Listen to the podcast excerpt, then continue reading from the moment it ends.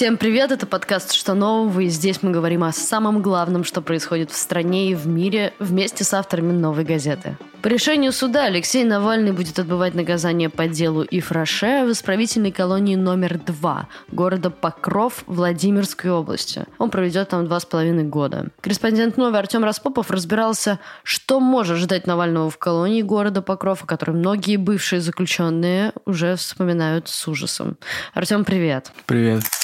Расскажи сначала, с кем из бывших заключенных тебе удалось пообщаться и каково их общее впечатление от этой колонии? Я поговорил с Константином Котовым, политзек, который отсидел в колонии больше года, и с его адвокатом Марией Эйсмонт. И общее впечатление у них плохое, в колонии страшно находиться. Расскажи про... Давай начнем с контингента. За какое преступление туда попадают люди? Ну, вообще ИК-2 — это колония общего режима. В таких колониях содержатся те, кто впервые осужден, то есть первоходы, которые получили срок за совершение тяжких преступлений. Но также в такие колонии могут отправлять за преступление небольшой или средней степени тяжести, э, если суд сочтет, э, что в колонии поселения ты не справишься. И все-таки про контингент. Контингент, ну там сидят политзаключенные, сидят э, обычные заключенные. А, нужно сказать, что эта колония полностью красная, об этом говорит адвокат Котова Мария Эйсмонт. Красная это значит все в колонии колонии контролируются администрацией и зэками, которые сотрудничают с этой администрацией. То есть там нету как бы второй власти, вот как обычно в колониях говорят, знаешь, там авторитеты и так далее. Там все контролируется именно руками администрации. Давай поговорим про условия содержания. Вот э, попадает человек в колонию. Где он живет, на чем спит, что ест, э, есть ли там какие-то развлечения, имеет ли право на встречу с родными? Вообще в, э, в этой колонии, как и в других колониях, помимо основного режима содержания, содержания. Есть еще разные условия отбывания наказания. Таких условий три. Это обычные, облегченные и строгие условия. Когда человек поступает в колонию, он попадает сразу в обычные условия. То есть он живет в общежитии. Ну, вообще зэки называют это бараками, но ФСИН называет это общежитиями. Такие двухэтажные здания с двухъярусными кроватями. А, вот он спит на этой кровати, имеет право на 6 краткосрочных свиданий по 4 часа и 4 длительных свидания. Это, это свидание по трое суток. Нет, это в год каждый год. Шесть и, в год? Да. Ну, в общей сложности 10. 6 краткосрочных, 4 длительных. Также 6 посылок, 6 бандеролей в год. И может тратить каждый месяц там определенную сумму денег. 9 тысяч рублей из своих счетов и всю зарплату, которую он получает в колонии. При том, что эта зарплата как бы не превышает 5 тысяч рублей обычно. Потом уже администрация колонии решает, э, что с ним делать, если он, ну, как бы там не, не совсем понятно. То есть э, можно за взятку обычно попасть в облегченные условия. Или там, если ты просто не нравишься администрации, тебя могут отправить в строгие условия. И там сильно, конечно, отличаются условия содержания в зависимости от этих условий. В облегченных ты э, имеешь право на гораздо большее число свиданий, можешь тратить гораздо большее количество денег. Главная привилегия в том, что ты за полгода до окончания срока можешь с разрешения руководства колонии просто, в общем, свой срок досиживать за пределами ИК типа со своей семьей.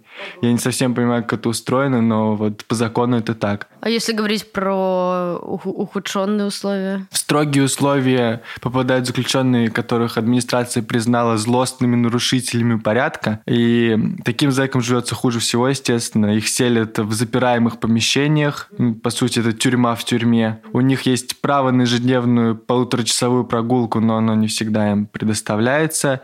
Есть право на 6 свиданий в общей сложности в год и там 6 посылок. Ну, тут прямо напрашивается вопрос все-таки про Алексея Навального. Как, как, по твоим ощущениям, в каких условиях придется жить ему? Слушай, я точно не знаю, но по закону он должен попасть в обычные условия сразу. Ну вот, например, Дмитрий Демушкин, это националист, который тоже отбывал срок в этой колонии. Он уверен, что Навального отправят, как и его в свое время, в барак усиленного режима. Ну, то есть это как бы строгие условия, насколько я понимаю. Там все гораздо жестче. Вот Демушкин рассказывает, что он похудел со 105 килограммов до 60, что у него там ребра торчали, ключицы, кожа впивалась в ребра, полное истощение. Хотя, например, Константин Котов говорит, что кормят в колонии нормально. Поэтому не очень понятно, где правда. Хотя они сидели в одном и том же отряде. Может быть, все зависит от личного отношения администрации к каждому конкретному зэку. А как ты думаешь, как зэки будут на него реагировать? У, слушай, Слушай, я не знаю, наверное, фотографироваться с ним будут.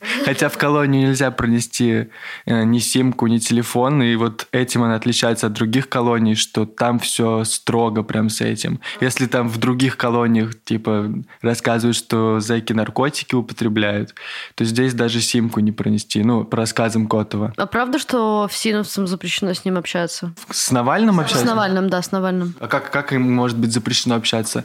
Котов, наоборот, рассказывает, что могут запретить общаться другим зэкам с тобой, и ты будешь как бы изолирован вот внутри этого отряда, там 60 человек, например, и никто из них не будет с тобой разговаривать, потому что всем запретили. Но сотрудники колонии, они с радостью будут с тобой общаться. И у них даже такая тактика есть, что ты, например, неделю ни с кем не разговариваешь, там уже с ума начинаешь сходить, потом тебя вызывают в оперотдел и начинают какие-то вопросы там за жизнь, типа, а зачем ты на пикеты выходил, а как ты к Навальному относишься, это вот Котова спрашивали. И ты уже как бы волей-неволей начинаешь общаться с этими сотрудниками, ну потому что ты просто ни с кем не разговаривал, тебе хочется с кем-то поговорить.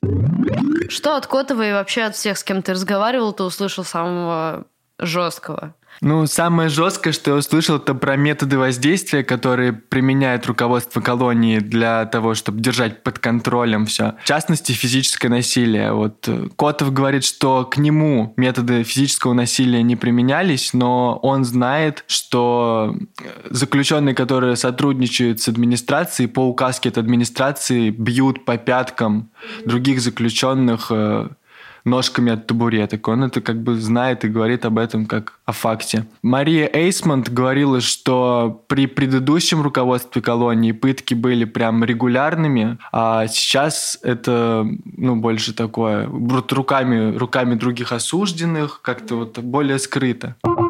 Все-таки не поговорили про то, что делают заключенные, как устроен их быт, чем там реально возможно заниматься, правда ли там есть даже там церковь, мечеть, вот это все. Ну, вообще, колония позиционирует себя как такой полусанаторий. У них есть там баня, у них есть, э, у зэков есть возможность получить дистанционное образование, среднее, даже высшее. Они могут ходить молиться в церковь, э, у них есть молитвенная комната для мусульман, у них есть клуб, спортплощадка. Но Константин Котов, э, рассказывая о своем распорядке, говорит, что там все настолько строго и настолько настолько все по минутам, что времени на вот эти все аттракционы просто не, оста- не остается. У них там у всех подъем в 6 утра, потом раздается звонок, все быстро встают. Демушкин вообще рассказывал, что там вот прям все по секундам. Ты должен тут же скидывать там с себя это одеяло, тут же одеваться, выходить. Под гимн все делают зарядку в течение пяти минут. На локальном секторе это такое место перед э, помещением, где находится отряд. После этого все умываются строем, идут на завтрак. Потом где-то час стоят на улице, ждут ждут, когда их всех пересчитают. То же самое происходит вечером, их опять всех пересчитывают. Почему это длится час, я не очень понимаю. Днем э, те, кто работают, они работают. Вот Котов находился в отряде, в котором были люди с проблемами со здоровьем, которые, ну, запрещ... которым запрещено работать. И они целый день смотрели телевизор. Либо какие-то лекции по правилам внутреннего распорядка, по нормам законодательства, либо просто федеральные телеканалы. Причем э, за тобой следит сотрудник, если ты начал зевать или там даже заснул, то тебя будет, и ты должен продолжать смотреть примерно... Спать нельзя вообще, да, в это время? Ну, нет, нельзя. Это ты как бы работаешь. Просмотр федеральных телеканалов – это там, видимо, работа. А если остальные... Чем там можно заниматься? Чем там работают люди? Кем? Там есть, э, по словам Котова, две промышленных зоны, и там есть швейное производство, деревообработка, покрасочное производство, и поэтому федеральные телеканалы пророчат, что Навальный будет шить, выучится там и будет прям первоклассным швеем. А, спасибо тебе большое, Артем. Подробнее о том, как Алексей Навальный будет отбывать наказание в ИК-2, поговорим с нашим спецкором Ириком Муртазиным. В своем тексте он рассуждал о том, удастся ли Навальному сломать, цитирую, режим ломки. Ирик, привет. Приветствую. Что такое режим ломки? Ну, это когда человека ломают прежде всего психологически. У меня нет никаких сомнений, что все эти разговоры про ужастики э, двойки – по крови, они гроша ломаного не стоят. Двойка это так называют ИК-2 Ага. Так вот, э, почему на эти разговоры, на эти воспоминания былых арестантов этой колонии можно не обращать внимания? Тут есть две причины. Первая – это фактор Навального. Вторая причина – это тоже фактор Навального. Ну, первое, это потому что сам Навальный. Это человек юридически грамотный, подкованный, который, не сомневаясь, в ближайшее время досконально изучит правила внутреннего распорядка, утвержденные министром юстиции Российской Федерации, изучит Уголовно-исполнительный кодекс, угу. принятый в виде закона, и будет активно руководствоваться этими знаниями в своей повседневной жизни. А второй фактор – это то, что фактор Навального – это в том, что к этой колонии приковано сегодня внимание, ну, скажем так, всего мира – не угу. только России. И, в принципе, начнем со второго. Россия заинтересована показать, что у нас нет тех ужасов в колониях, про которых пишет либеральная пресса и прочие негодяи. У нас там сауна, ну, не сауна, у нас там режим отбывания наказания. Так, ага. конечно, не такой, как у Брейвика, но вполне человеческие условия, что все-таки это не Азия, это не Зинданты, это все-таки э, колония европейского уровня. Страна заинтересована показать миру, что у нас все нормально. Поэтому, я думаю, в отношении Навального будет неукоснительно соблюдаться вот тот режим, который установлен законами, который угу. установлен подзаконными актами. А что касается... Это, это второй фактор. Ага, да, вот, да. Первый фактор. Если будут какие-то поползновения, если будут попытки там, начать его психологически ломать вот теми приемами, которые использовали там, против Демушкина, против Котова, да. Тут э, Навальный просто забросает жалобными заявлениями там, прокурора по надзору, полномоченного по правам человека, директора ФСИН, те же судебные органы. Это вполне реально. Это работает? Ну, я сам отбывал наказание в Менделеевской десятке, это ага. ИК-10 Республики Татарстан, так вот это работало. То есть, например, ночью нас подымая чистить снег, я говорю сотруднику, извините, а что, приказ начальника колонии о распорядке дня отменен? Он говорит, какой приказ? Я говорю, ну вот смотрите, на стене висит распорядок дня. Написано, утверждаю, начальник колонии Ильдар Масудирович Гарипов и там четко прописано, там 6.00 подъем, 22.00 отбой. То есть любые действия за пределами распорядка дня угу. – это нарушение приказа начальника колонии. Это нарушение типового распорядка дня в колониях, утвержденного министром юстиции Российской Федерации. То есть для того, чтобы отменить этот приказ, ну, должен быть другой приказ. Ну, сотрудники говорили, Вертась, иди спать, без тебя уберем с ним. Мои слова не заканчивались просто словами. Просто после этих слов на утро я обязательно направлял жалобы прокурору по надзору, уполномоченного по правам человека и директору ФСИН. Угу. То есть подкованный Навальный будет действовать, скорее всего, а, такой не, же Не сомневаюсь. Да, это, конечно, бесило сотрудников. Ага. Меня периодически закрывали штрафной изолятор, но оказалось, что штрафной изолятор, я тут же объявлял голодовку. И это срабатывало? Это не могло не срабатывать. Они вынуждены были регистрировать, вынуждены были отправлять, потому что там раз в неделю ко мне приезжал мой адвокат. Угу. Если они не отправляли эти письма через печать, я просто надиктовывал адвокату Навальный в таких же условиях. Угу. Я не удивлюсь, если в Покрове в ближайшее время э, откроется постоянно действующий э, штаб, угу. где будут там адвокаты меняя друг друга там жить неделями. А если говорить про жизнь Навального внутри колонии, как, э, на твой взгляд, на него будут реагировать зэки, например? Какой у него будет статус в колонии? В колонии у него будет статус обычного зэка. Я думаю, что другие арестанты будут стараться не контактировать с ним, mm-hmm. обходить его стороной, не связываться, понимая, что это чревато. Потому что любой конфликт, любой инцидент с участием mm-hmm. любого арестанта и Навального – он очень быстро станет достоянием гласности. Вот mm-hmm. я уже упомянул, что вот меня закрывали в ШИЗО, и буквально mm-hmm. второй-третий день об этом начинали говорить mm-hmm. «Эхо Москвы», BBC, «Радио Свободы», что Политзаключенный Ирик Муртазин находится в штрафном изоляторе, угу. и он объявил голодовку. А тут будет еще громче. А тут будет еще громче, однозначно. По Навальному, я думаю, шуму будет еще больше, и угу. любой инцидент с участием Навального будет получать публичную огласку.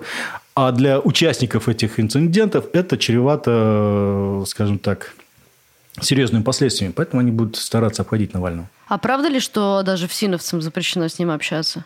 Понятия не имею. Ну, со мной общались всиновцы сотрудники, но втихаря. Ага. То есть, я думаю, втихаря э, будут подходить к нему, говорить, Алексей, ну, ты пойми, ну мы люди подневольны, ну куда нам деваться там, сам, как вот мне говорят, ага. ты уж извини, что вот туалет сопровождаем, там, ты уж извини, что мы там ШИЗО тебя закрываем. Ну, же подневольно, у нас же приказ. Я думаю, с Алексеем будет то же самое. Я не сомневаюсь, что беспредел в отношении Навального не будет. Этот беспредел будет прерывать сам Навальный, этот беспредел будет пресекать э, сам ФСИН. По тем двум обстоятельствам, о которых я уже говорил. Первый фактор – это фактор Навального как персона, и второй фактор – это фактор Навального как э, общественно-политического явления, угу. которому сегодня приковано внимание, ну, скажем так, всего мира. А что такое статус склонный к побегам? Как он повлияет на что вообще? Да ни на что не влияет особо, да. Не кто... особо интересная нет, история, да? Нет, нет, ну вообще, конечно, статус склонен к побегу, статус там склонен к дезорганизации – это такая вещь, которая, в общем-то, добавляет неприятности. Она, ну, действительно превращает э, жизнь в ад. То есть угу. у меня тоже была в деле там красная полоса склонен угу. побега была синяя полоса склонен к дезорганизации. Это означает просто повышенное внимание. То есть ты каждый час должен отмечаться, значит, угу. сотрудник, подходить и расписываться в тетрадке, что ты вот жив-здоров на месте. Угу. Ночью каждый час к твоей шконке подходит сотрудник, светит тебе в лицо, на месте ли ты и фиксирует, и записывает, что ты на месте, никуда не сбежал. Вот, ну, короче, просто дополнительные сложности, вот, правильно? Это вот сопровождение везде и всюду. Я даже в туалет ходил в сопровождении сотрудника колонии. Из-за вот этого статуса пока с меня его не сняли. Последний вопрос. Может быть, ты знаешь, может быть, нет, может быть, слышал, что Навальный планирует вообще делать в заключении? Я не знаю, что планирует Навальный делать в заключении, но я хорошо знаю Алексея, знаю его уже не первый год, знаю его с тех времен, когда еще он был членом «Яблока», ага. когда был молодой, там сколько ему лет, даже 20 не было. Я знаю, что он не будет сидеть сложа руки, и я знаю, что он как был строптивым, так им и останется. И операция украшения строптивого ВК-2, она, я думаю, просто невозможна.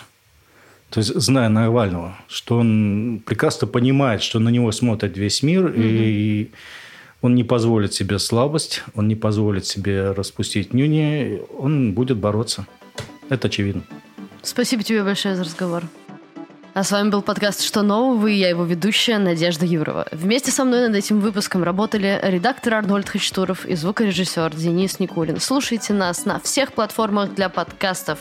Это Яндекс Музыка, это ВКонтакте, Apple подкасты, Google подкасты, CastBox, SoundCloud. Подписывайтесь, обязательно пишите там комментарии, тогда больше людей узнают о нас. Спасибо, что дослушали. Всего доброго.